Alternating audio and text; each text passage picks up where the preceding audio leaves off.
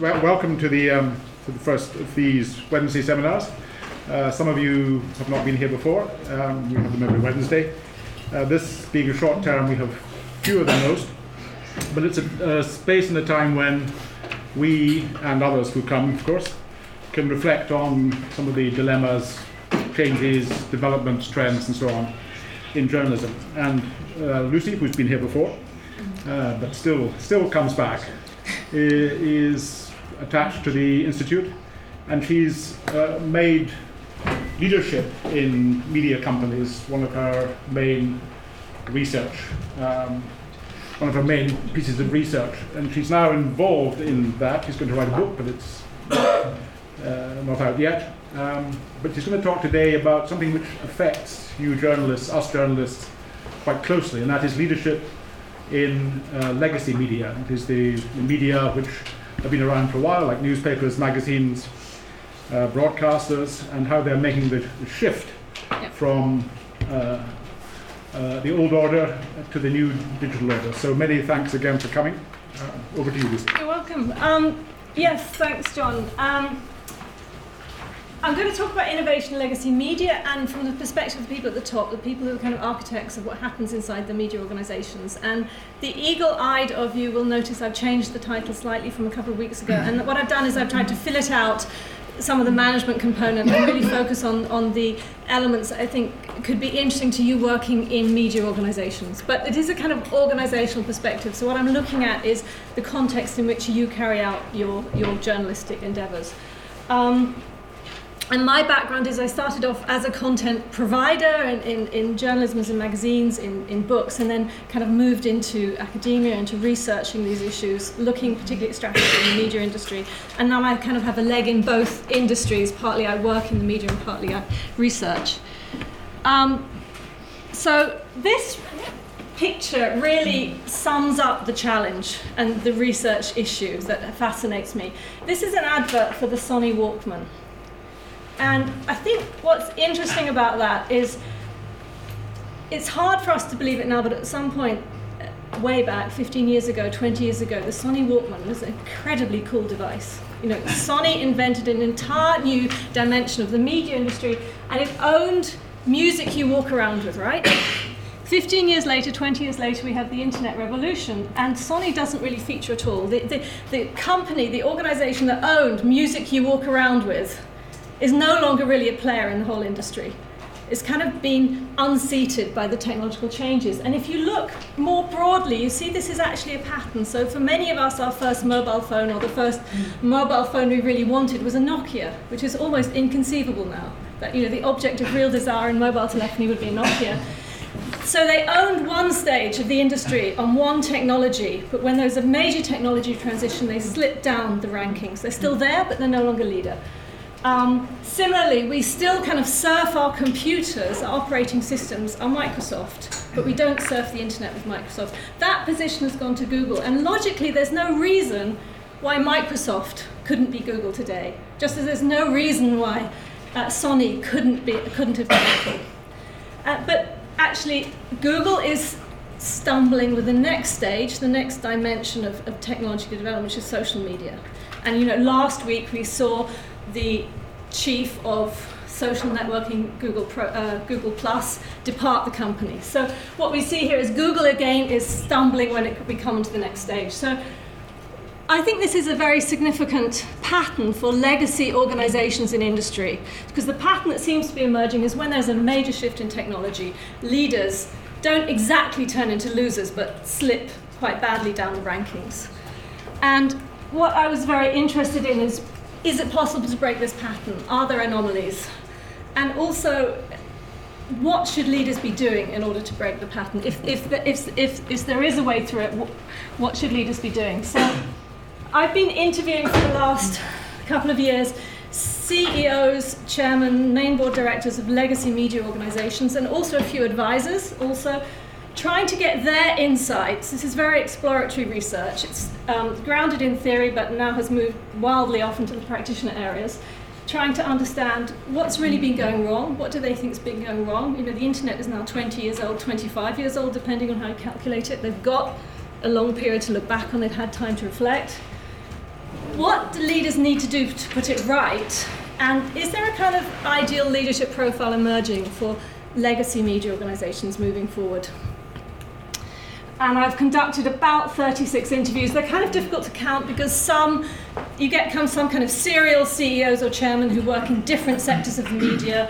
Um, it's also very, very unbalanced because this is an incredibly difficult sample to access, and uh, the music industry is just that, just many, many fewer large C E Os of large music organisations in Europe, for example, than there are broadcast and print. Um, and the advisors here, these are Uh, these range from um, consultants, sort of partners in big consultancy practices working in the media, some investment analysts as well. And I really started talking to them when I wanted to confirm uh, conclusions that seem to be emerging. Um, quickly, just to give you a sense of theory, just to understand where it comes from, because one of the big findings from this work is a big cleft between what theory says and what the management schools are doing in the field of leadership and what the industry really needs.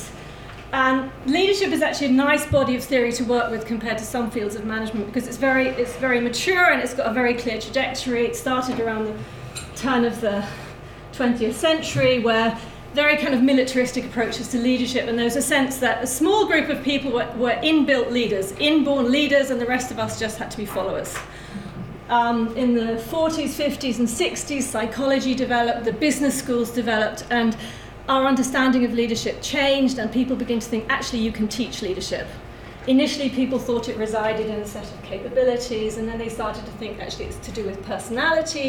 But the sense here is that leadership can be learned. And then in the nineteen eighties, nineties, moving onward, we moved into the sort of now dominant approach to leadership, which is known as transformational and charismatic approaches to leadership. And this is These represent a fundamental different way of understanding what leadership is, and therefore they see leadership as residing in the relationship between a leader and those led. So, and what a leader does, a transformational leader does, he transforms the organisation by operating levers, or she, in the social architecture of the organisation, so culture, values, mindset, and by kind of changing people's motivation, getting them to buy into a new vision. Together, those individuals work together to change the organisation's future. So it's a much more participative approach, a much more democratic approach, um, and a lot of media leaders are celebrated for this. So one of the archetypal transformational leaders, for example, is Greg Dyke. He's been profiled by a lot of management theorists, a lot of it to do with his work at the B B C, the Making It Happen initiative, and so on. Transformational leadership has a kind of Jungian shadow side, which is Uh, to do with known as um, charismatic approaches to leader, leadership, but also narcissistic approaches to leadership. And Steve Jobs, if you read the analysis of him, he's often actually portrayed as a kind of archetypal, charismatic, moving into narcissistic leader. So that's where the theory is coming from.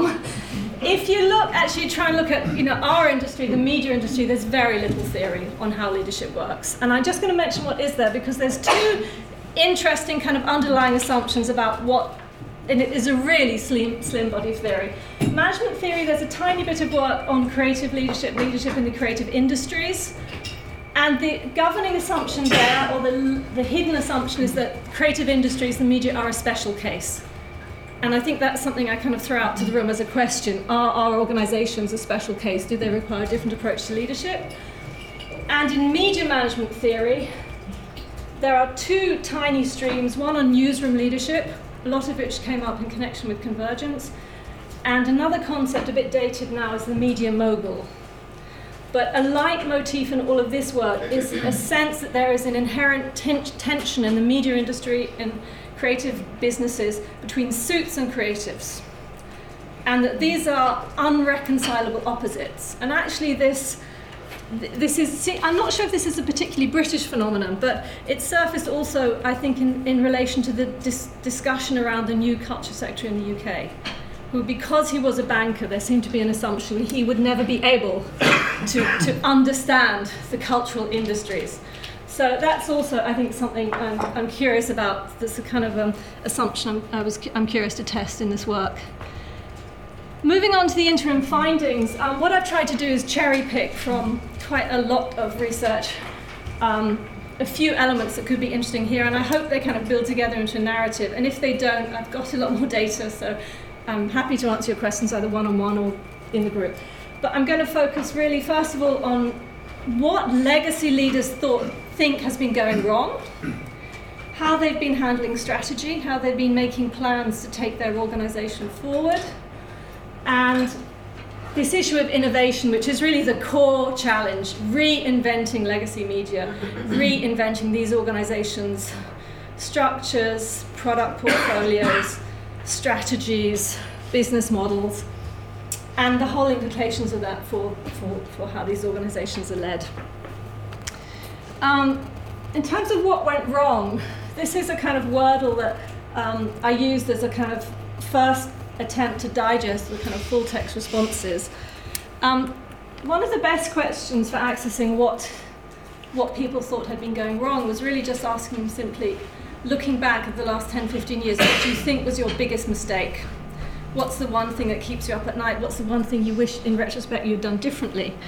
And in at least fifty percent of the cases, I came up with a variant of the same answer, which is just simply, our worst case scenario wasn't bad enough. You know, things actually were much worse than we suspected, didn't want to suspect they were going to be at the time. When I kind of filtered through all of these factors, um, Too broad, if, if this is our legacy media organisation trying to make it across the digital disruption, there were two broad areas of challenge for leaders. The first was inside the organisation, and the second is understanding the outside world. In terms of the organi- inside the organisation, the challenge was what uh, people in management schools and researchers called legacy phenomena, the things you've inherited. The things that new players like Twitter and Start and um, Twitter, Twitter, Facebook, Quartz, Circa don't have to deal with. And the uh, horrible irony here is a lot of these legacy phenomena were assets, strategic assets, till relatively recently. So these can be very tangible things like printing presses, like fleets of delivery trucks. They can be me- medium tangible things like um, skills, competency profiles. They can be quite subtle things like performance targets and K P Is that are keeping the attention of the whole organization on existing markets and ruling out attention on new business areas. Or they can be mindset. They can be cultural things. Um, so what I'm going to do is look at these first and then look at the second area, which is really strategic issues, understanding the environment. Um, now, in terms of capabilities, problems with capabilities and skills. A lot of the discussion around the challenges for legacy media have focused on having the wrong skill set at the content creation level. Um, one of the interesting things to emerge from this research is that this challenge was mirrored right up at the top of the organization, actually around the boardroom table. And so there was a problem around the fact that actually members members of the management, senior leaders in the organisation also had the wrong skill set. Um, so here you've got a team, you've probably got a team which is expert in managing the traditional cash cow, but they don't have the skills and experience to work in the new digital world, and no one wants to be told they're in the past. Now what, what was interesting about that is this was actually a personal problem, an emotional issue for some of the people I talked with. And when we talked around how they responded to that, it seemed that in some media organizations, a kind of um, quiet decision, perhaps not even an overt decision, was made to let some of the members of the board or the executive team who are a couple of years off retirement sit where they are and then let the next generation deal with the problem, which is a kind of a an elegant solution, diplomatic solution, a humanitarian solution, but brought a very high opportunity cost in terms of the speed at which these organizations actually started to grapple with the challenge they're facing. And, and there is a kind of valley of death that needs to be got through relatively speedily and ideally got across while your legacy revenues are still holding out. So this was actually, as I said, a kind of humanitarian response, but, but had quite a high opportunity cost associated with it. Um, more subtle in terms of legacy hurdles, legacy uh, derailing factors, was actually just the problem in terms of understanding the profound nature of the change that was taking place. You know, a, a paradigm shift such as has taken place in the media industry over the last fifteen, twenty years is, is a very rare occurrence. Um, and a number of interviewees mentioned, you know, the picture from the Roadrunner cartoons where you have the coyote running over the cliff, then hasn't realised that the, actually the cliff has disappeared. He's running over it, um, running in in air. So a lot of people at the top had lived through a twenty-year monster boom and therefore quite resistant to the idea that the whole thing might be coming to an end. And one uh, leader of a legacy media organisation in, in continental Europe said that he still had board members saying, well, you know, maybe one day we'll wake up and this whole internet will have been a dream. But that was the kind of level at which people were, were, were they just didn't really want to accept what was going on. If we come into strategy, um, strategy is clearly, you know, the plan by which you get from A to B. And this is really one of the core tasks of leaders of legacy media. And what was interesting when I asked how strategy has been in recent years is the picture I got was really radically different from what you read about in terms of what good strategy work is about, what the big consultancies do in terms of good strategy work. And what emerged is a very kind of piecemeal, patchy series of, of, of um, opportunistic responses to challenges that don't really conform with what one thinks of in terms of a grand strategy. Um, retrofitted, you know, looking back, there's a kind of logic behind what we did, but it didn't feel like there was any logic present when we were doing it.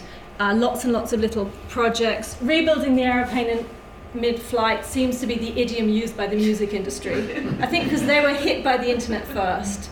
And this is, of course, the kind of fundamental challenge for legacy media. They have to carry on with the old and build out the new at the same time. So they have actually fundamentally a much more complicated challenge than the startups. Um, one common element in all of the strategic responses is cost-cutting. I haven't, I didn't find any organisation that hadn't been involved in moderate to extreme cost-cutting, and, and that was still on the agenda in a lot of places. Um, And again, interestingly, actually interestingly in business schools in general, it's, it's an area that's not addressed, how to cut costs, cut costs intelligently. I mean, it's a, it's a course no one wants to take, but I think there's, it's, it's, um, it's a fact of life in the media, legacy media at the moment. Um, this is the only other little piece of theory I've filtered in here. Um, if you look at, it, it is quite interesting if you look at how these leaders are approaching strategy. Strategy is a big and much messier area of theory than leadership, but you can kind of break it down to three core activities of that researchers address and that, that leaders have to attend to. One is to actually analyse the environment and come up with a plan. The second is to implement that plan, and the third is to get buy-in to that plan. And what you see is that for leaders of legacy media, they've they've been really stymied in all of these three areas, which explains, I think, why the strategy profile, the strategy activities look like such a mess to the outside world. So the environment is very, is much, is extremely difficult to analyse. So a lot of the tools and techniques simply don't work. You can't even define the boundaries, you can't define your competitors. What is Amazon? I mean, it's an ecosystem all of its own. Legacy phenomena impeded the implementation of change, and, and it was very hard to get the culture to really accept what was going on. So people, uh, in a lot of legacy media, the sense of urgency came much too late. And, you know, actually one of the tenets of transformation management is until you've got a sense of urgency, no one really changes. So what we see is actually interesting in terms of strategic management at leadership level, a complete absence of traditional strategic planning. A lot of small projects here using smaller consultants, and then a lot of coaches being used here. A lot of the C E Os I spoke to actually using co- coaches also themselves, because these are difficult changes to make inside organizations, difficult on a personal level as well. Now, innovation is clearly, it seems almost like innovation has become the new strategy. All the, all the activity in organizations that used to be around strategy has now been transposed into the area of innovation, and a kind of Darwinism seems to have taken hold. Everyone feels, you know, we've got to adapt. And what's really clear is the kind of Google ethos, you know, experiment fast, experiment cheap, fail fast, capture the learning, has really taken hold. This is, this is what one hears all over. Um, And this is a, this is a, a fantastic quote from a female C E O who um, was one of the first legacy print organizations where digital revenues outstripped print revenues. Yes, digital outstrip print, that's right. So our implement strategy, implementation strategies do and learn, try and do it fast, try and do it cheap, try and do it quietly, keep it off the radar screen, chuck it out if it doesn't work and just learn. And as long as you learn from your mistakes or your failures, it's on the training budget, that's fine. So, um, interestingly also, most of the C E Os I, I, I spoke to, there was, in this area there was a complete match between what theory says you should be doing to foster creativity and what they're doing. They really did understand how to push creativity in their organizations, and there seemed to be um, a set of uh, responses that were very common. First is understanding the power of putting together diverse groups of experts and g- allowing them to work on a problem autonomously. So giving them a, an innovation challenge very clearly articulated and leaving them to get on with it, not interfering. Um, ring fex, ring fencing them, so, so trying to protect them from bureaucracy, trying to really leave them alone to find a solution, irrespective of what the rest of the organization is doing. And, and a real clear understanding that, you know, the responsibility of the leader is, is to actually keep the keep the organisation off their back. And tough love, so very clear boundaries. So a clear sense, this is your budget, this is your timescale, this is the mandate. So not kind of open-ended innovation. And in fact, if you look at a lot of the kind of media majors at the beginning of the internet, the Vivendis and the Bertelsmanns of this world, their innovation projects were incredibly open-ended, massively resourced and very open-ended, and never really came to anything. So just kind of pulling this together, what does this really mean for leadership? Um, this was a, a very reflective quote from a very honest C E O, and to some extent it kind of summarizes the challenge. So it takes a lot to recognize and really understand that we as C E Os are in a position that's somewhat uncomfortable and unique.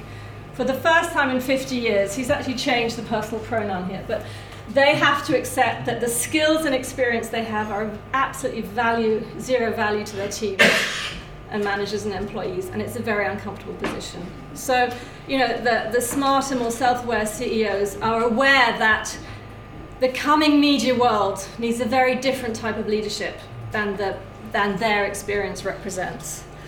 So there's a kind of mismatch between the skills present in a lot of legacy media, C E Os, chairs, and what the organization needs, and actually, interestingly, a mismatch between what, what theorists and, and researchers are looking at and what the industry feels it needs. And this was actually quite a big finding from a theoretical perspective, that while theory at the moment is very much fixed on this issue of managing down, managing relationships inside the organization, motivating people, the C E Os I spoke to were seriously concerned about their ability to manage up and out, to, you know, to understand the emerging de- digital ecos- ecosystem, to work out what should their organization be investing in, which areas should they cut, um, where is regulation going, how can they talk to regulators.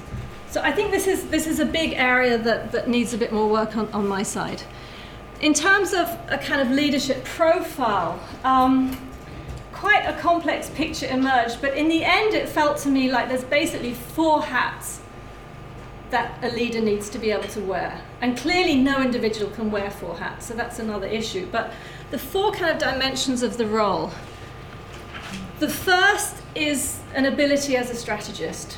And this is um, this term, the Valley of Death, came from comes from Robert Burgelman and Andy Grove. Andy Grove was the founder of Intel, and they they I don't know if they still do, but they used to run a fantastic course on digital disruption, I think at Stanford, and they've written some wonderful. I mean, they're quite old now, from the sort of ninety-two, I think, on on the challenges facing legacy organizations facing these kind of technological paradigm shifts. And, and their concept, as I said earlier, the Valley of Death, is you have to get from one side to the other before the legacy revenues give out.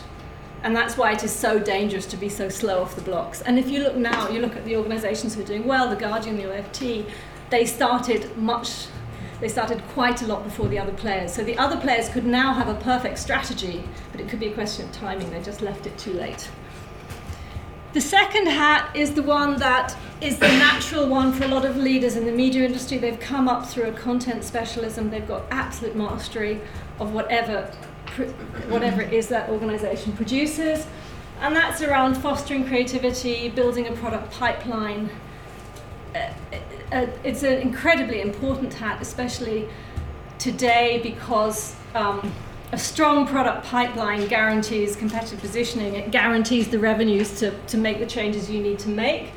And it's also interesting, I think, because this is the area that the digital disruptors really can't get a handle on, the whole content area. They're, they're trying, but this is really the ace in legacy media's hand. So, so it's, I'm not at all saying it's less important than ever was. It's, it's strategically more important than ever. The third hat is the one where most leaders feel least comfortable. It's the least natural area for leaders to deal with. But this is really, it's not so much understanding how to code. It's more about understanding the basic technology trajectory and how organizations need to, to need to absorb that and adapt to it. Um, how broadly how their products need to be migrated and how you need to set up organizations to be able to do that. Um, two challenges here. One, it's an alien world. This is a, this is really represents a shift from the world of words and pictures to numbers. You know, and, and the media industry has never really been about numbers. That's, those are other industry sectors. But also the challenge here is that bad leadership decisions here take a long time to become evident. You know, if you make the wrong decision in terms of a technology platform or a business area, it can be seven to ten years before you realize that was a really bad call. So this is a tricky one, I think, to manage. And, and it's also tricky because the investments are becoming massive and, and the, the replacement cycles are shortening. Um, and the last one, which is is incredibly important and, and really fits, sits very badly with the others, is the traditional governance role of corporate steward. And I think the challenge for media industry leaders is that they've actually got two whole different dimensions of, of governance to manage. One is all the traditional corporate governance that belongs to any leadership position, but the other is around the governance obligation that are contingent on being a media organisation. You know, media has all, has a kind of clear societal role, clear public good characteristics, and this requires a very different style of leadership to, say, being a creative hero. So if you look at Greg Dyke, this is this is one of the things that tripped him up. He was an incredibly strong hero. He was an exemplary creative hero, but this area requires um, painstaking process. Work, painstaking attention to detail, careful stewardship of relationships with key external stakeholders. Um, but actually, if you if you if you look at sort of you know media leaders who have exploded in recent years, gone down in flames, it's often been neglected, this area. I mean, even Rupert Murdoch with the Leveson and so on. This is this is actually the area. It it doesn't really fit in very well with the creative hero identity, but it's it's a critical leadership hat. And clearly, no individual can wear all these hats. So one of the findings I'm finding is that actually when one, one is looking at the leadership of media organizations, we need to look at the board as a whole and see, are these skills evident to a high enough level, to a, an appropriate level of expertise, and, and, are there, and, and are there kind of collaborative structures in place to let that happen? And in fact, the media industry has a very long tradition of collaborative leadership. If we look at just about any media, media organization at its peak, from Pixar to Walt Disney, there was a very harmonious collaborative leadership structure at the top of that organization. Even Google, when Google grew, three leaders with different skill profiles. So, I mean, coming down to being a little bit, a little bit um, prescriptive, which academics shouldn't really do, but um, I think it's quite interesting. You know, what do leaders need to do to move these organizations forward? And I think really it comes down to three key three messages. And I think the nastiest one is that it is evidently clear that leading companies are seldom leaders after technology transitions. It's a very, very difficult call to extend a leadership position across a technology transition. Um, so don't underestimate that. And the difficulty is not actually building the new. It's normally relatively clear what you need to do, and if you're, if you don't know and you're well-financed, you can find people who can tell you. The challenge is actually escaping the old, and that's actually a quote from John Maynard Keynes. Um, and legacy media actually are fantastically well-resourced to make the transition they need to make, but you know, God is in the details. Nokia and Sony were also fantastically well-resourced, so it's, it's, a, it's a much harder task than people might perhaps expect. So that's it from me. Thank you.